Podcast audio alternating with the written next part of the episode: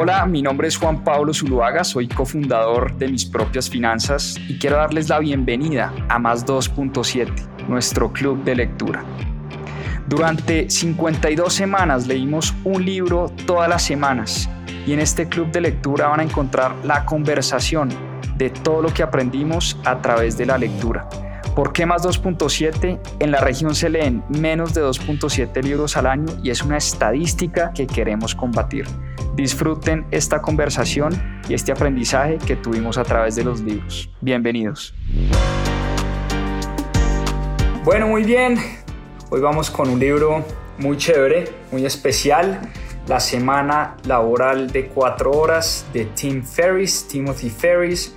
Para los que no conocen a Tim Ferriss, ha escrito varios libros. Ha escrito también, además, muchos eh, newsletters, tiene un podcast que es tal vez el podcast más escuchado en Apple Podcast. Es una persona que se ha dedicado a entrevistar a famosos del mundo, grandes artistas, grandes empresarios, grandes eh, o personas que han tenido muchísimo, muchísimo impacto en la vida y por eso pues, se ha convertido en una persona bastante famosa el autor de este libro. Yo con este libro tengo una anécdota pues muy chistosa, la verdad, porque este libro lo cogí por accidente en un aeropuerto. Estábamos viajando con Caro, mi esposa, a unas vacaciones de aniversario. Teníamos tres años de casados y en esas vacaciones pues yo tomé este libro en un aeropuerto, en una librería, lo compré y me lo estaba leyendo en el avión eh, y me lo leí esas vacaciones. Y a Caro le daba mucha rabia. El solo título del libro le daba una rabia tremenda. Y siempre me molestaba y me regañaba porque decía que cómo así que yo solo iba a trabajar cuatro horas a la semana, que ella no se había casado con un vago y que yo qué hacía leyendo este tipo de libros. Entonces, pues es un libro muy curioso, no es para todo el mundo, de una vez les advierto, no es un libro para todo el mundo. Ya vamos a hablar cómo puede hacer uno para tener una vida de plena libertad, de plena libertad económica y financiera.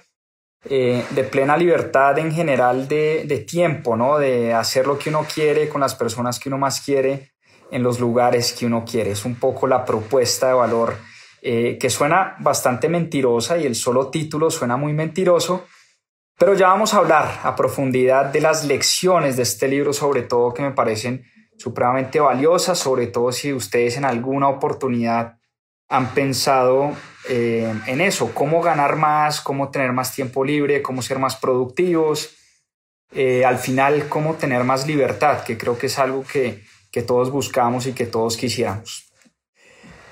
Empecemos también por la anécdota de, de Tim Ferriss. Este es un libro que ha sido o que fue en su momento rechazado por veintiséis de veintisiete editoriales.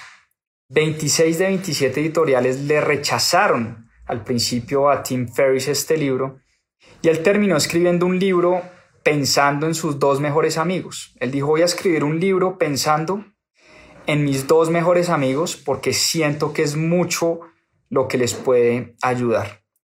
Y bueno, eh, el resto es historia porque es un libro que ha vendido millones de copias en el mundo, ha sido traducido a más de treinta y cinco idiomas. Eh, y Tim Ferriss hoy es un autor y un podcaster supremamente reconocido en el planeta. Y él dice, eh, uno de los mensajes principales de, del libro es, mire, el objetivo realmente no es tener un millón de dólares en el banco, el objetivo es tener la libertad que supuestamente nos daría a nosotros ese millón de dólares. Mucha gente, creo que muchos de nosotros trabajamos por dinero todo el tiempo, pero lo que estamos haciendo al final es trabajando por eso que supuestamente compra el dinero. Eh, mucha gente tiene el objetivo de crear una empresa, volverla grande, venderla, para después sí pegarse la buena vida. Y la gran pregunta que nos invita a hacernos el autor es, ¿para qué hacer todo eso? ¿Qué justifica pasar los mejores años de la vida de uno esperando a ser feliz después, posponiendo la felicidad para los pocos años al final que nos quedan de vida? Y es lo que hacemos la gran mayoría de los seres humanos. Trabajamos toda la vida para llegar a una jubilación y para que en ese momento de pronto sí podamos disfrutar lo que trabajamos durante por mucho tiempo.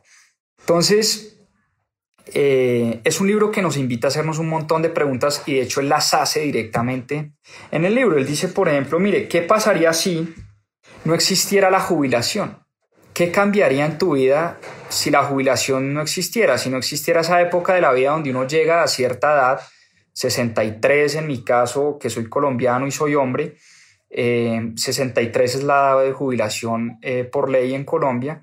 ¿Qué pasa si eso no existiera? Si uno o tuviera que trabajar toda la vida o más bien tuviera que prepararse para, porque la jubilación no existe. Son preguntas que uno debería empezarse a hacer, eh, sobre todo si uno es joven, porque son preguntas que lo hacen a uno eh, replantear muchas de las cosas que uno está haciendo hoy en la vida. Entonces, este libro realmente es un libro que nos ayuda a encontrar ese trabajo de los sueños, a encontrar, eh, o de pronto, no el trabajo que siempre quisimos, sino más bien el objetivo principal del libro o la propuesta de valor del libro de Tim Ferriss es liberar tiempo, automatizar los ingresos y tener esa libertad eh, tan anhelada. Como les digo, pues no es un libro para todo el mundo, pero sí creo que tiene consejos muy valiosos que por lo menos cualquiera de nosotros podemos tomar e implementar de cierta manera.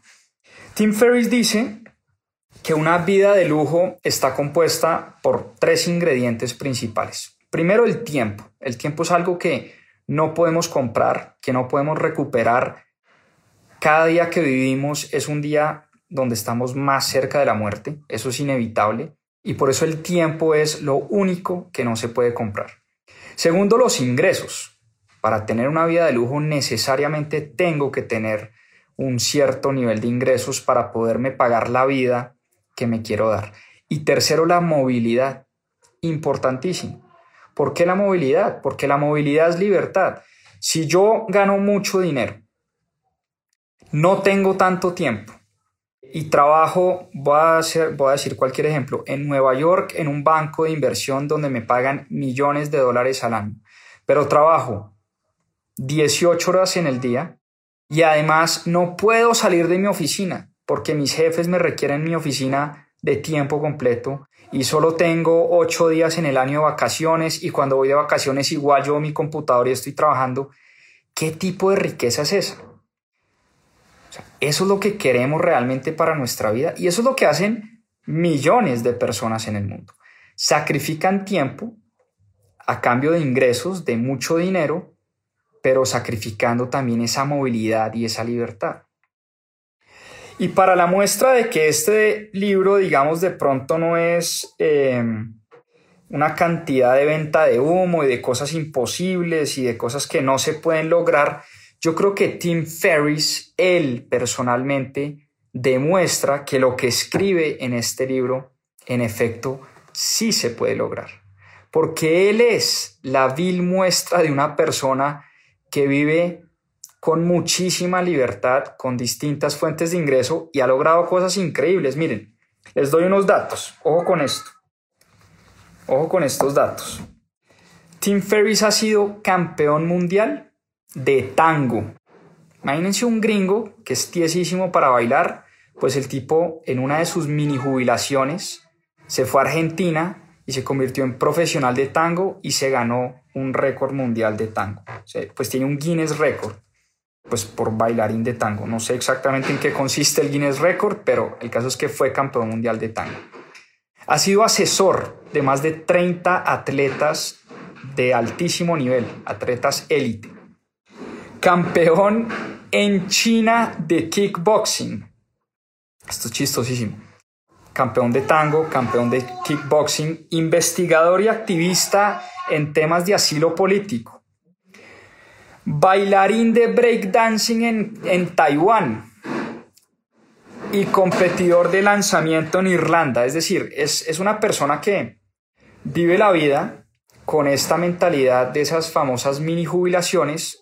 Logró llegar a un punto donde automatizó sus ingresos. Hoy en día puede darse el lujo de vivir. Él es de San Francisco, pero vive seis meses en un lugar, seis meses en otro. Se la pasa viajando, se la pasa experimentando cosas que simplemente le interesan. El caso del tango, se fue a vivir a Argentina por unos años y se convirtió en campeón mundial de tango.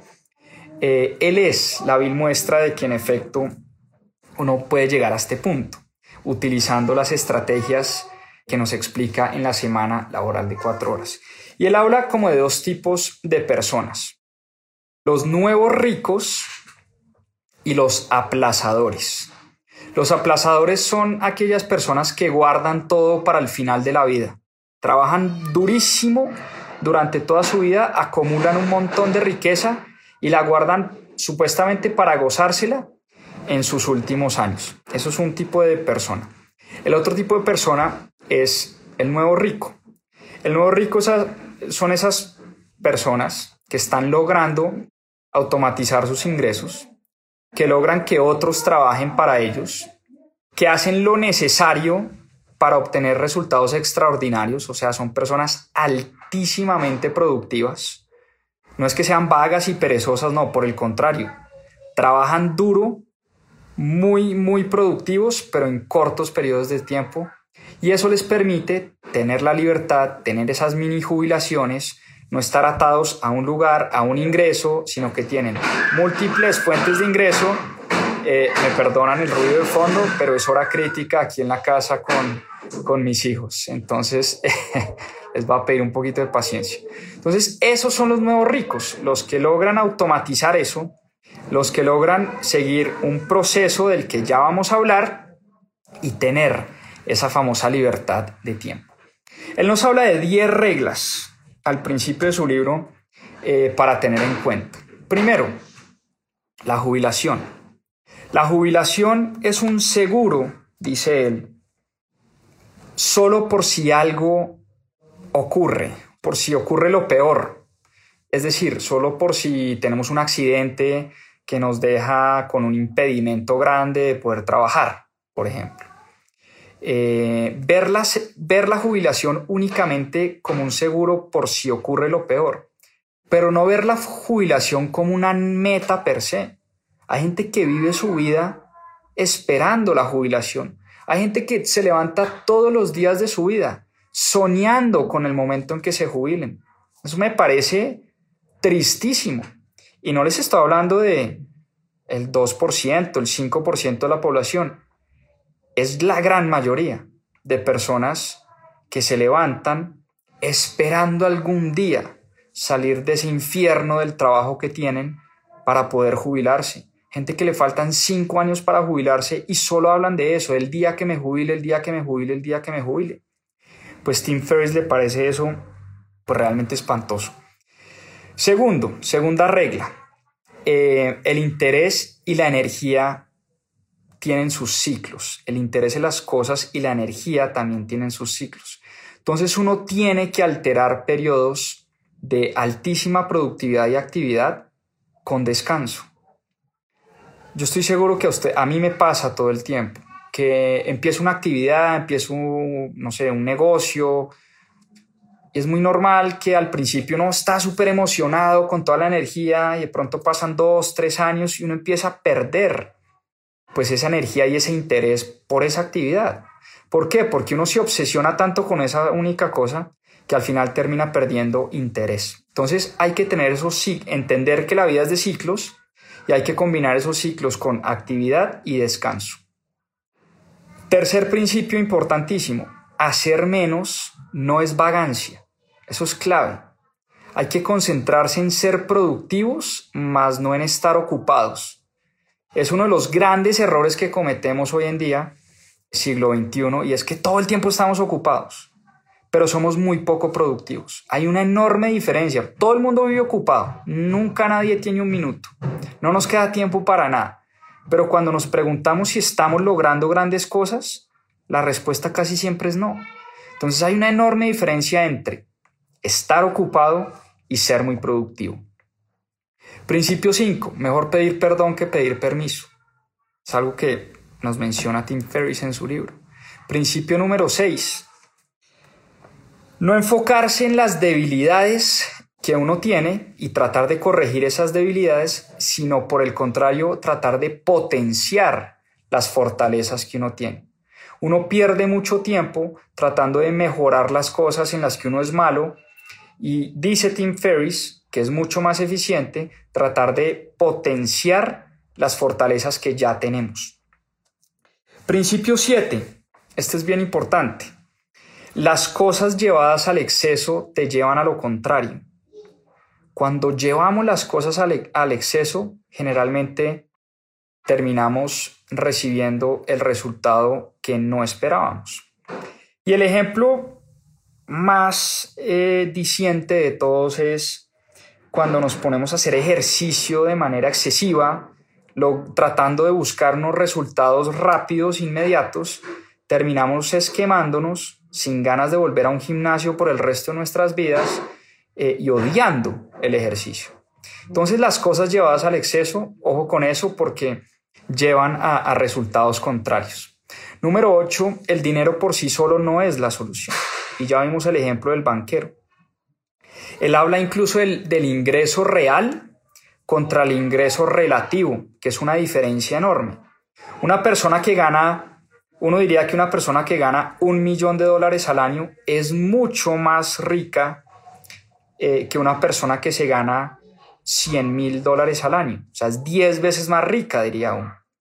Pero la pregunta que se hace Tim Ferriss es si esa persona, para conseguir un millón de dólares, tiene que trabajar, no sé, veinte horas, bueno, no al día, dieciséis horas al día, dieciocho horas al día.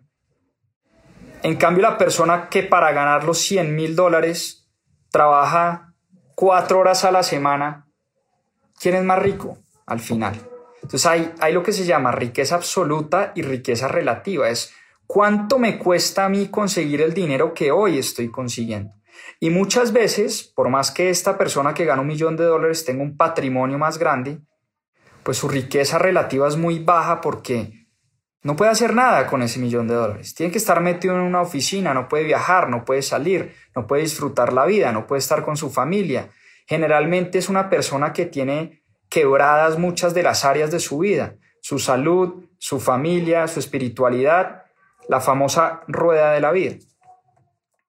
Y por último, el principio diez, no todo estrés. Este me gustó mucho. Eh, porque eh, últimamente hablamos mucho del estrés. Él dice, mire, no todo estrés es malo. Hay, hay un tipo de estrés que al revés es un estímulo para crecer. Es un estímulo para crecer. Entonces, no satanizar el estrés, porque dicen que el estrés es la enfermedad del siglo veintiuno, que el estrés es lo que nos mata, lo que nos da cáncer, lo que nos da, eh, lo que nos hace que se nos pare el corazón, lo que nos da diabetes, en fin. Eh, sí. Ese es el tipo de estrés malo, pero hay otro tipo de estrés que me impulsa a la acción, que me impulsa a tomar decisiones, que me estimula a crecer. Al final, una persona, ¿cómo hace para crecer? Es estando bajo mucha presión. Una persona que está bajo mucha presión y logra controlar eso, eh, es una persona que puede sentirse, si se quiere, eh, bendecida por esa cantidad de estrés, que es el estrés bueno. ¿Y cuál es el? Ahora sí vámonos como al proceso, porque todo esto suena muy bonito, pero entonces la, la pregunta es, ok, Tim Ferriss, muy chévere, todo su mensaje de libertad y de independencia financiera y de trabajar solo cuatro horas a la semana, pero ¿cómo lo puedo hacer yo? Esa es la pregunta que nos tenemos que hacer. ¿Cómo podemos? ¿Cuál es ese paso a paso? Y ese paso a paso, ese proceso que necesitamos para reinventarnos, tiene un método.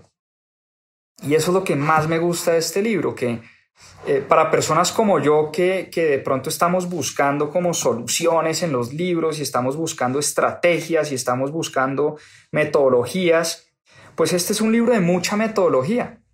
Y él dice, mire, para lograr eso que yo estoy diciendo, para poder ser campeón de tango, para poder ser campeón de, de kickboxing en China y para hacer las cosas que me gustan hacer en la vida, tuve que haber desarrollado un método que es el que quiero compartir con ustedes, nos dice Tim Ferriss en el libro. Y ese método consta de cuatro pasos. Primer paso se llama la definición, tomemos nota. Segundo paso, la eliminación. Tercer paso, la automatización.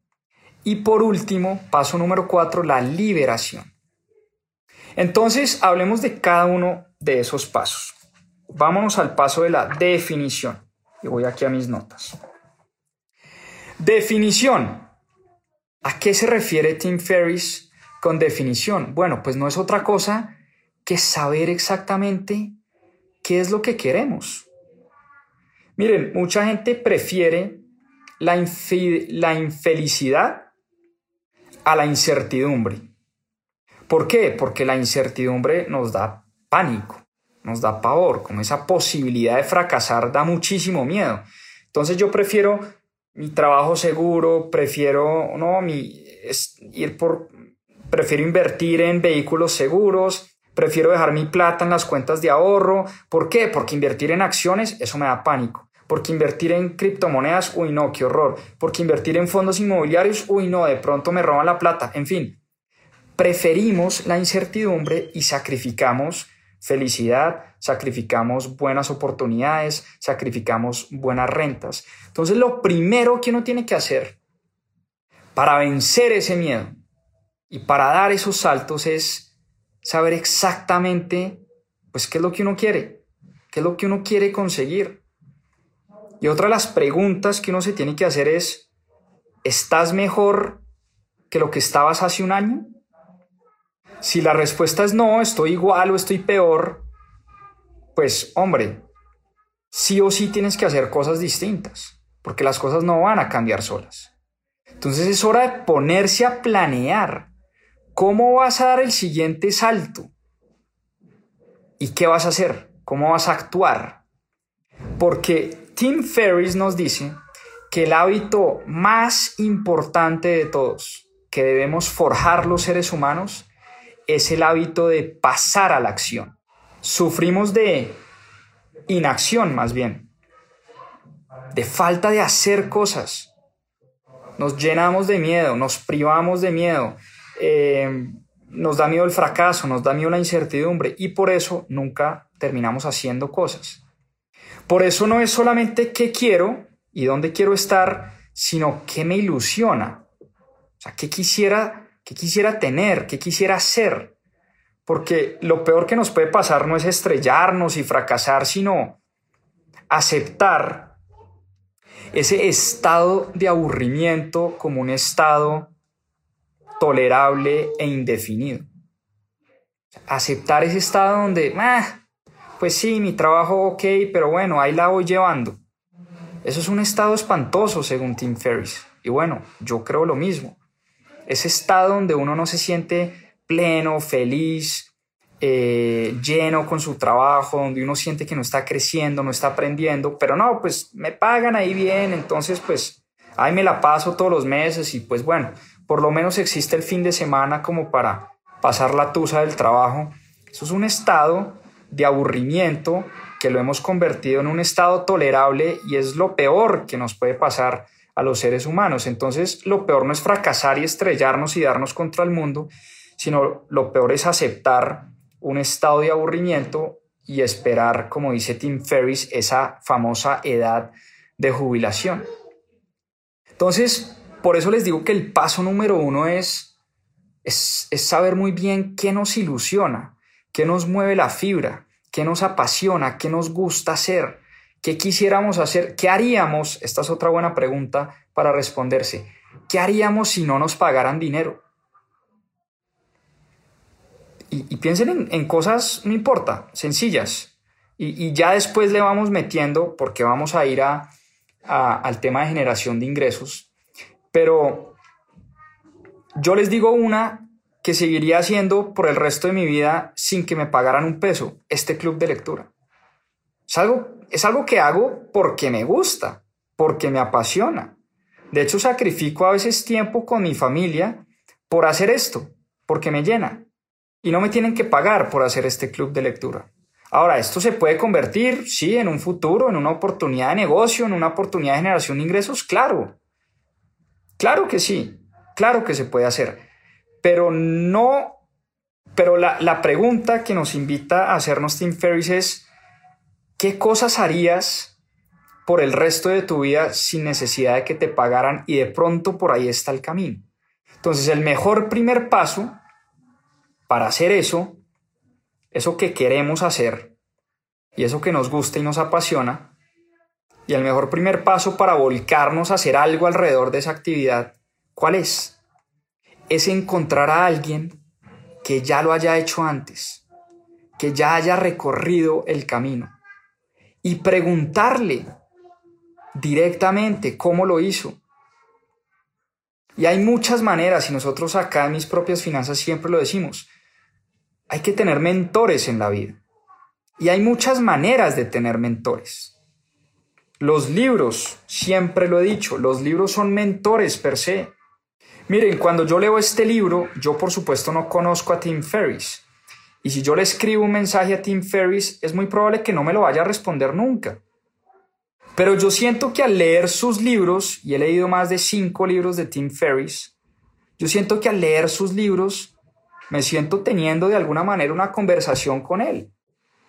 Y siento que lo conozco, siento que conozco sus estrategias. Entonces busquen, si ustedes quieren ser buenos cocineros, pues busquen a un buen cocinero. Si quieren ser un buen bailarín, pues busquen a un buen bailarín. Si quieren ser un buen inversionista, busquen a personas que sepan invertir, apréndanle a personas que ya saben invertir. Si quieren ser un buen financiero, rodéense de buenos financieros en su vida. La famosa frase que suena muy trillada, pero que es totalmente cierta: uno es el resultado de las cinco personas con las que más tiempo pasa. Si uno pasara todo el tiempo de su vida con Elon Musk, Mark Zuckerberg, Eh, Ray Dalio, Warren Buffett y Bill Gates, hombre, seguramente por ósmosis a uno se le termina pegando algo de negocios, de inversión, de emprendimiento, alguna cosa se le termina uno pegando. Entonces, fíjense muy bien con quién pasan la mayor cantidad de su tiempo. Entonces, esa es la primera parte, la parte de la definición. Saber muy bien qué queremos y sobre todo qué nos ilusiona, qué nos mueve la fibra. ¿Qué haríamos si no necesariamente nos pagaran por eso? ¿Qué haríamos eh, no a cambio de dinero, sino a cambio de gusto, placer, gozo? Es una pregunta importantísima. Segunda parte del método para lograr esa famosa eh, libertad. Y es la eliminación. Ah, bueno, a todas estas, esto tiene un acrónimo en inglés que, se llama, que es D E A L, D E A L, ¿no? D de definición, definition, E de elimination, eliminación, A de automatización, automation, y L de liberation o liberación, deal. Y deal en Estados Unidos es como un trato. En este caso es un trato, un negocio que uno hace con uno mismo. Eh, es un poco como para que nunca se les olvide. Fácil de recordar, deal, D E A L. Definición, eliminación, automatización y liberación. Hablemos de la eliminación. Esto es muy importante porque nos hemos acostumbrado en la vida a acumular cosas.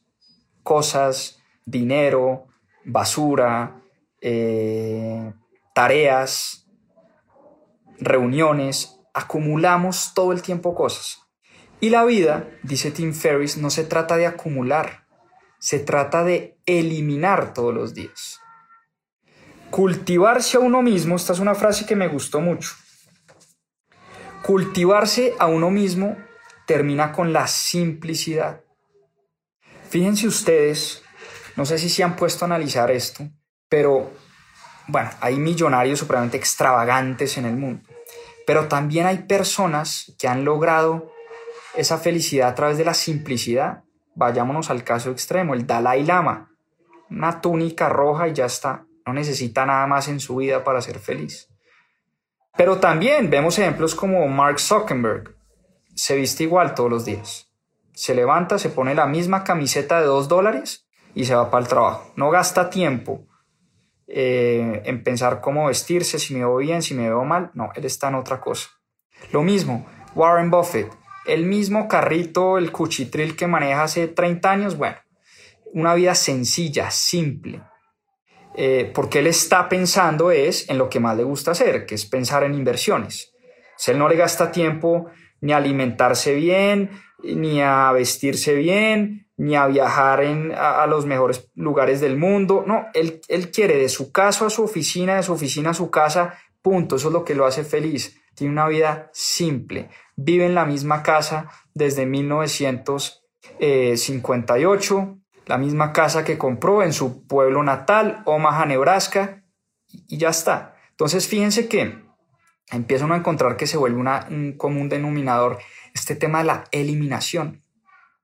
El tema de estar ocupados siempre es una excusa. Siempre nos la pasamos diciendo estoy muy ocupado, eh, no tengo tiempo, eh, pero yo siempre me he preguntado, esta es una de las preguntas que me ronda en la cabeza eh, siempre, y es ¿por qué hay personas en la vida que logran muchísimo, muchísimas cosas y hay otras que logran muy poco y todo el mundo tiene las mismas veinticuatro horas? Ahora, las razones son muchísimas, ¿no? Son, son diversas. Pero si uno pone a dos personas más o menos con el mismo nivel de vida, en el mismo país, mismas condiciones, hay personas, o sea, no les estoy hablando de, no, es que una persona que nació en Nueva York, en estrato veinte y nada, con familia privilegiada, a una persona en Bangladesh que nació sin nada, no. Estamos hablando de personas que casi que salen de, de la misma línea. Eh, arrancan la carrera en la misma línea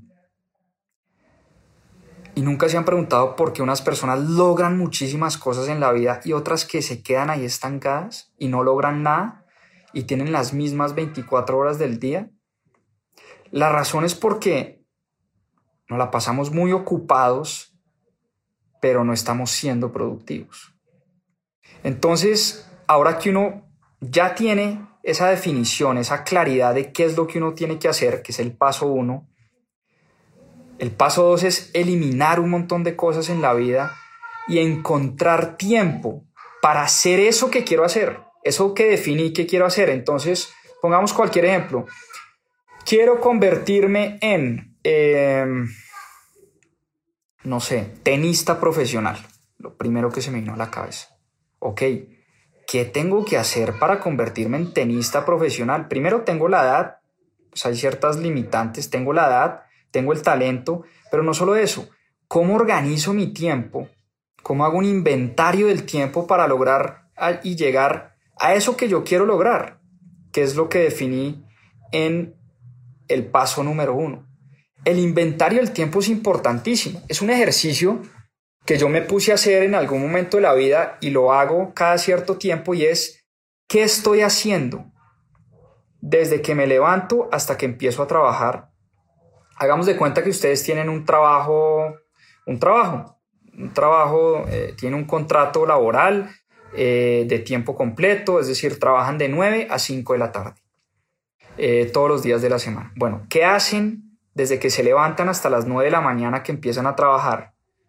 ¿Qué hacen desde las cinco o seis de la tarde que llegan al, del trabajo hasta que se acuestan hasta las nueve, diez, once de la noche? ¿Qué hacen los fines de semana? ¿Qué hacen los puentes, los días festivos?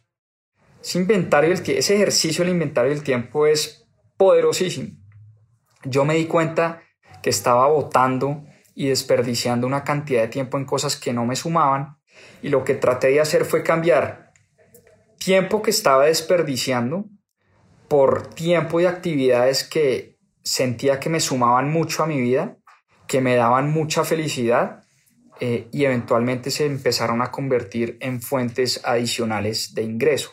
Entonces, ese inventario del tiempo es un ejercicio que se los súper recomiendo, y se los digo porque a mí me, ser, me, me sirvió mucho.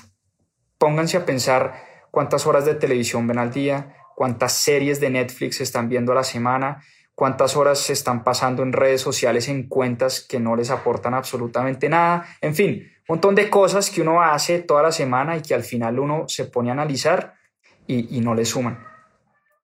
Y Tim Ferriss habla mucho de la famosa regla de, de Pareto.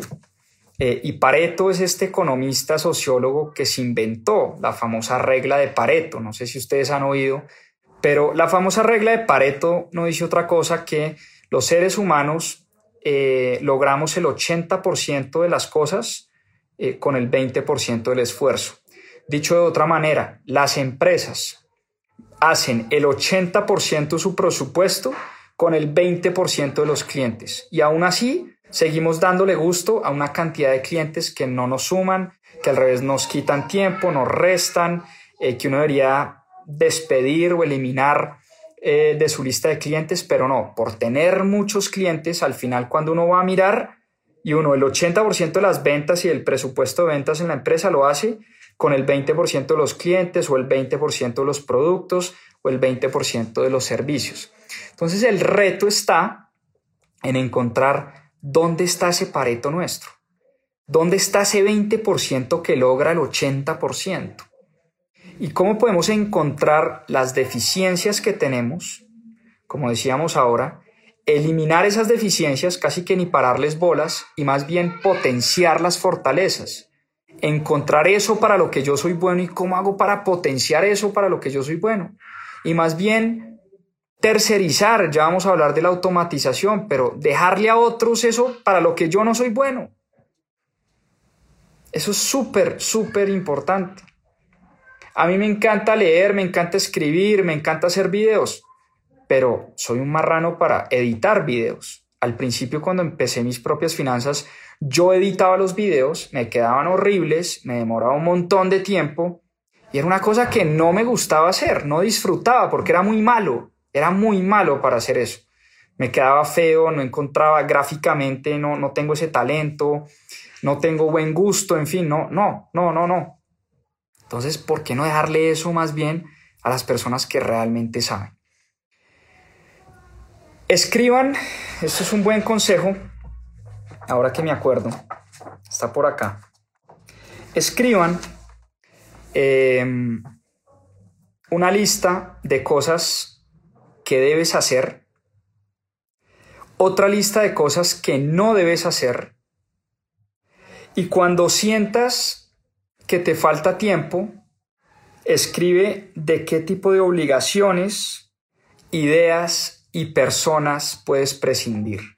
Eso es poderosísimo, porque mucho de la productividad empieza por decirle que no a un montón de cosas. Eso a mí, por ejemplo, me cuesta muchísimo.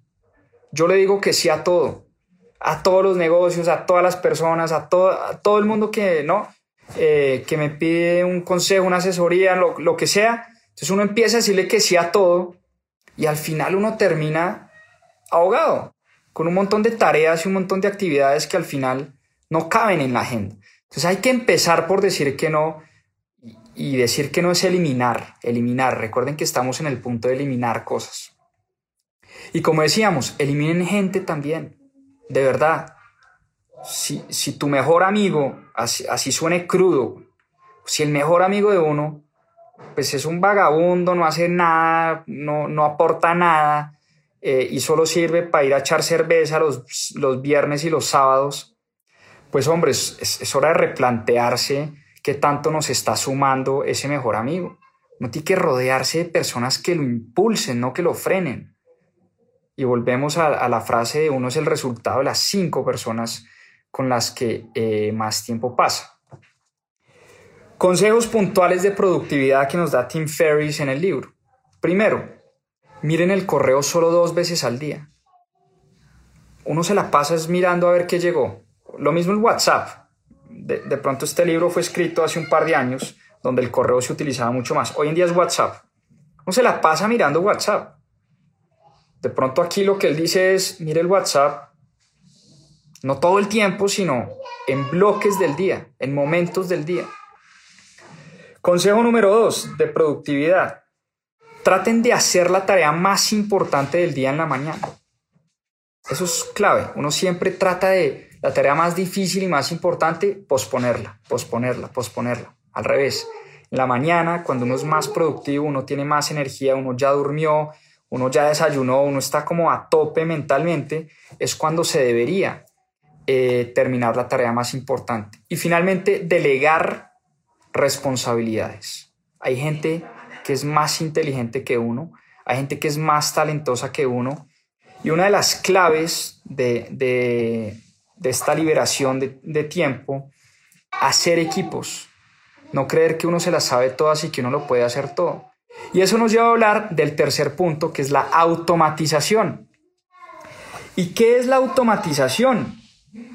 Recuerden, definición eliminación, automatización. Punto número tres. Dice que la habilidad, Tim Ferriss dice que la habilidad número uno de un nuevo rico es cómo dirigir y cómo comunicarse a distancia. Y el man habla de un, de un montón de cosas que de pronto no aplican tanto para nosotros en Colombia, porque es difícil por el idioma, y por, pero bueno, el caso es que el, el tipo habla de cómo automatizar prácticamente la, la vida y las tareas del día a día. Él tiene hoy empresas en India. Eh, hay una empresa que se llama your man in india punto com, tu hombre en india punto com. Y el tipo tiene allá un, un secretario, una persona que le hace un montón de tareas. Le responde el correo, le, cuadra, le coordina la agenda, eh, le responde algunas llamadas, eh, le cuadra, eh, pues sí, le, le cuadra toda la agenda, le cuadra las reuniones. Eh, entonces es como, es simplemente esa mentalidad de, de automatizar y de tercerizar muchas de las cosas Eh, pues que uno hace hoy en día. El tema de tener alguien que le ayude a uno, tener un ayudante. Uno siempre dice, no, pero es que, ¿cómo así que un ayudante? Una persona que eso me cuesta mucho dinero, eh, yo no tengo, pues yo no tengo para pagarle a una persona que me haga las cosas y que me ayude. Pero dice Tim Ferriss que llega un punto donde la productividad de uno, o el tiempo de uno más bien, debería estar enfocado es en Eh, nuevamente en lo que uno es bueno, y tener una persona que le ayude a uno eh, en esas tareas que de pronto no suman mucho o para las que uno no es bueno. Si uno, si uno es una persona creativa eh, pero muy desorganizada, hombre, pues vale la pena pagarle a alguien para que le organice a uno la vida, así de sencillo. Porque si yo soy bueno es creando, diseñando, escribiendo, haciendo películas, haciendo videos, inventándome cosas, pero soy un desorden para manejar mi agenda, para manejar mi dinero, eh, o hablemos de dinero. Si yo soy un desorden para manejar dinero, un desorden para manejar finanzas, no sé nada de administración financiera, no sé nada de inversiones, pucha, de pronto Eh, lo mejor sería contratar pues, un asesor financiero y pagarle a esa persona. No, es que no tengo plata para pagarle. ¿Qué es más costoso? ¿Pagarle a un tercero que me ayude y me administre y me enseñe inversiones, o seguir viviendo como estoy viviendo, desordenado, pésimo, manejando el dinero, malísimo, invirtiendo y tomando las decisiones financieras que no son? ¿Qué es más costoso en el largo plazo? La respuesta es facilísima. La respuesta es facilísima. Antes de automatizar y antes de conseguir a alguien que le ayude a uno, primero hay que eliminar. Por eso esto es un paso a paso. Primero hay que eliminar un montón de cosas, y ya cuando tengamos como mucho más claro el panorama, ahí sí buscamos la famosa automatización. Y la automatización no es solo con las tareas del día a día. También, y una de las cosas más importantes de las que Tim Ferriss habla en este libro, es la famosa automatización del ingreso.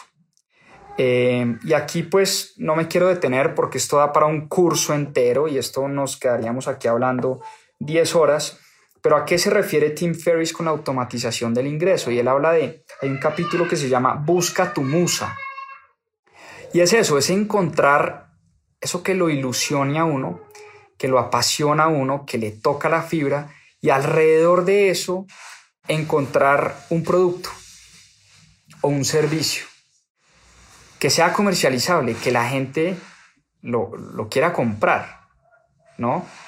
Y cuando encontramos eso que nos gusta, eso que nos apasiona, un producto o servicio alrededor de eso que nos gusta y nos apasiona, deberíamos estructurar un método de venta virtual. Hoy en día los canales y las oportunidades son ilimitadas. Hoy en día podemos vender por YouTube, por Amazon, por Alibaba, por Instagram, por WhatsApp. Entonces, muy por encima, porque vuelvo y les repito, esto va para un curso entero sobre generación de ingresos. Que de hecho el libro es un curso de cómo generar ingresos adicionales, realmente. Pero es, en resumen, buscar algo que a uno le guste hacer. Alrededor de eso, tratar de encontrar o un producto o un servicio. Y alrededor de ese producto o servicio, estructurar un modelo de venta digital y de venta virtual. Entonces, el paso uno pues, es encontrar un nicho de mercado, ¿no? ¿A quién le puedo vender esto? Y, y lo del nicho de mercado es supremamente importante, porque cuando uno cree que su producto es para todo el mundo, al final no es importante para nadie. Entonces, hay personas que se dedican a vender, no sé, cómo hacer tortas de manzana veganas. Aquí no estoy hablando de cómo cocinar, ¿no? Cómo volverme el mejor cocinero del mundo y cómo hago para que mi comida le guste a todo el mundo. No, cómo hago las mejores tortas de manzana veganas. Y seguramente hay un... No a todo el mundo le gusta la manzana, no todo el mundo es vegano eh, y no todo el mundo come postres. Y eso está perfecto. Eso es un mercado de nicho. Yo tengo que buscar la manera de que por lo menos hayan diez personas que les guste tanto mi producto, que es lo que Tim Ferriss eh, llama los raving fans, esas personas que se hacen matar por esa torta vegana de manzana, que no solo te la compran semana tras semana, sino que además le dicen al tío, al primo, a la tía, al hermano, a la esposa, a todo el mundo. Y eso se empieza a regar. Pero uno tiene que conseguir esos clientes que de verdad se enamoran de su producto al principio. Por eso uno tiene que empezar con un nicho de mercado. Eso es importantísimo. Segundo, hay que encontrar ideas o productos y servicios para ese nicho. Entonces, pongamos otro ejemplo. Oiga, yo quiero, eh, no sé, le voy a hablar a las niñas adolescentes que tienen problemas de alimentación. Eh, eso es un nicho pequeño, porque pues, no todo el mundo es adolescente, no todo el mundo es niña y no todo el mundo tiene problemas de alimentación. Entonces, ¿qué productos o qué servicios le puedo yo ofrecer a una niña adolescente que tiene problemas de alimentación? A todas estas, me perdonan por los ejemplos que son así como los que se me vienen a la cabeza y de pronto están malísimos, pero creo que me están entendiendo la idea. Es en escoger un grupo de personas específico, encontrar productos y servicios para ese grupo de personas. Y muchas veces uno dice, no, pero es que yo no soy experto y yo no sirvo para nada y pues yo no soy ningún experto en nada. Eh, y aquí hay una frase que me gustó mucho y aquí la subrayé, que dice Tim Ferriss: el experto, o más bien ser experto, significa que sabes un poquito más que tu comprador. Hay otra frase que leí por ahí en otro libro que dice: ser experto no es otra cosa que ir un capítulo adelante que el resto de los alumnos de la clase. Imagínense ustedes, eh, clase de matemáticas típica del colegio. Todos vamos en el capítulo dos. Si yo voy en el capítulo tres, yo sé más que el resto de mi clase. Eso es ser experto. Si yo sé un poquito más sobre emprendimiento, sobre finanzas, sobre inversiones, sobre cocina, sobre fútbol, sobre baile, sobre yoga, sobre meditación, lo que sea un poquito más que mis compradores, yo ya les puedo vender cosas. Ya puedo venderles productos y servicios que ellos o ellas están dispuestos a comprarme. Y el paso tres es simple: tirarse al agua, ensayar el producto, ver si la gente en efecto quiere comprar eso o no, ver si la gente en efecto le gusta mi torta vegana de manzana o no y la compra.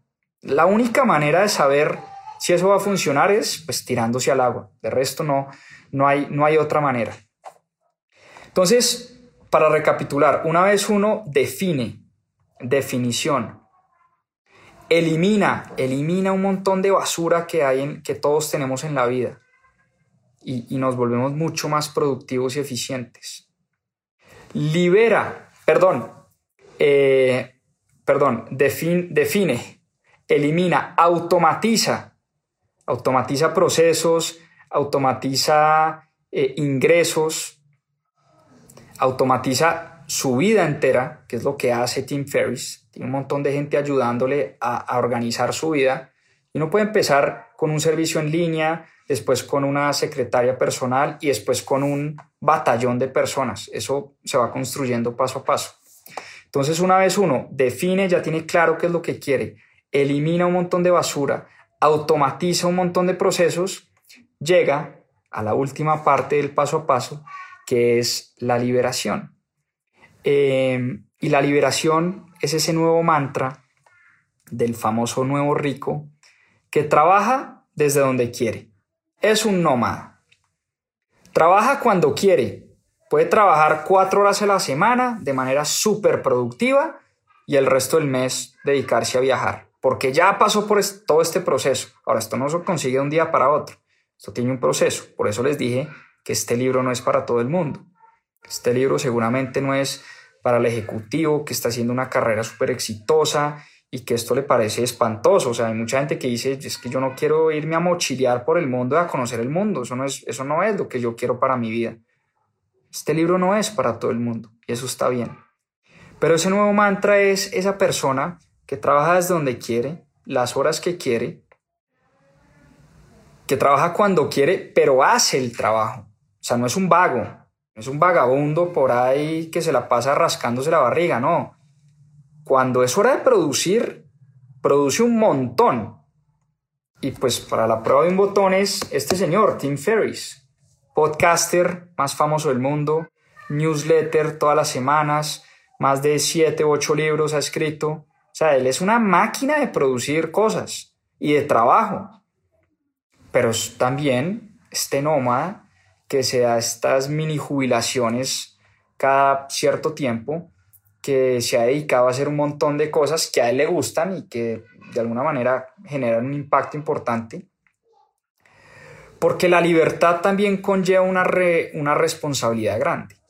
Y eso realmente es lo que más nos aterroriza. Eh, porque uno, todos decimos, ay, qué delicia ser libre. Pero cuando uno es libre, uno también tiene ciertas responsabilidades.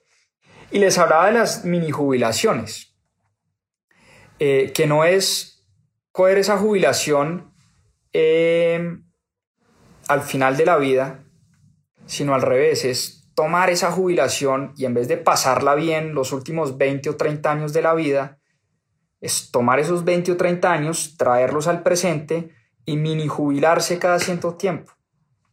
Cada año, cada dos años, el sabático, ¿no? El trimestre sabático, donde me voy tres meses a no hacer nada, o a pensar, o a viajar, o a escribir, o a relajarme, a aprender un idioma, a, a bailar tango, a aprender de kickboxing, eh, a estudiar una carrera, qué sé yo. O sea, las personas que logran auto- automatizar este proceso, eliminar, ser más productivas, dice Tim Ferriss, van a tener la oportunidad de tener esas famosas Eh, mini jubilaciones. Él hace una crítica muy grande al trabajo únicamente por dinero, y disminuir el trabajo hecho por dinero no es el fin último. El fin último realmente es vivir más y convertirnos en más y ser más plenos y ser más felices y tener una vida de más gozo. Ese sí es un verdadero fin. No es tener más patrimonio en la billetera. Eso para Tim Ferriss no tiene ningún sentido. Aunque de pronto le preguntas a Warren Buffett y de pronto él sí define el sentido de su vida por el tamaño de su patrimonio. Eso es muy personal. Pero para Tim Ferriss, el autor del libro que estamos leyendo hoy, eso no tiene ningún sentido. Y me recuerda una cita. Viktor Frankl escribió un libro que se llama El hombre en busca del sentido. Lo vimos en Club de Lectura el año pasado. Y dice Viktor Frankl, aquí anoté en mis notas, porque es una frase muy bonita, y es lo siguiente. Lo que el hombre necesita no es un tipo de tranquilidad absoluta, sino más bien aspirar y luchar por una meta que merezca la pena, una tarea libremente escogida. Parece una frase bellísima, es decir, lo que necesitamos no es una tranquilidad y una paz y un modo zen eh, y un modo, eh, modo yogi, ¿no? Modo Dalai Lama, donde nada nos perturba, somos tranquilos eh, y, y somos absolutamente, eh, pues nada, dueños de nuestro, pues sí, de nuestra mente. No, eso no es. Lo que necesitamos, nos dice Viktor Frankl, eh, es una meta, una aspiración por la cual valga la pena vivir. Eso es lo que le da sentido a la vida. Y que sea una meta libremente escogida, no que me la pongan otros, sino que sea una meta que yo quiero, que yo defino. Y por eso eh, Tim Ferriss, la invitación que nos hace al final con este libro es a tener una vocación, ya sea de tiempo parcial o de tiempo completo, y independientemente, que, independientemente de que sea nuestro trabajo full time o que sea nuestra profesión, pues llegar a ser eso con lo que siempre hemos soñado. ¿Por qué no? Es un poco la invitación que nos hace eh, Tim Ferriss con este libro. Entonces, con eso los dejo. La semana laboral de cuatro horas, invitación a leer este libro espectacular. A mí me encantó, como les digo, tiene un montón de herramientas que me sirven. No es que vaya a copiar exactamente y no es que me quiera ir a Argentina a bailar tango y vivir un montón de mini jubilaciones. No lo puedo hacer. Tim Ferriss es un tipo que no tiene hijos. Yo tengo tres. Pues uno no puede ir a mini jubilarse y dejar a tres chiquitines por ahí eh, eh, a la deriva. Entonces depende de, de, del momento de la vida en el que uno esté, pero uno sí puede sacar un montón de estrategias y cosas buenas con la lectura de este libro. Entonces ya saben, Timothy, Timothy Ferriss, Tim Ferriss, podcast, libros, un autor muy famoso, muy reconocido, muy recomendable todo lo que tiene Tim Ferriss para, para aportarnos. Eh, recordarles que tenemos un chat, un grupo de Telegram del Club de Lectura. Los invito a unirse. Les voy a dejar el link para que se unan al Club de Lectura. Ahí estamos compartiendo links de videos, citas de libros, el libro de la semana, en fin. Chévere que se unan y podamos unirnos a, a, a la conversación. Eh, no es más, muchísimas gracias por, este nuevo, por esta nueva sesión. Espero les haya gustado, espero hayan aprendido y nos vemos en una próxima oportunidad con Club de Lectura en Mis Propias Finanzas. Muchas gracias por acompañarnos en este capítulo de Más dos punto siete. Acá les dejo unos adelantos de lo que se viene en nuestro próximo episodio. A seguir aprendiendo. El quien fue fundador de Walmart y que escribió esta biografía se llama Made in America, mi historia, hecho en América, porque Sam Walton, desde que montó esa tienda, no hizo otra cosa que trabajar todos los días de su vida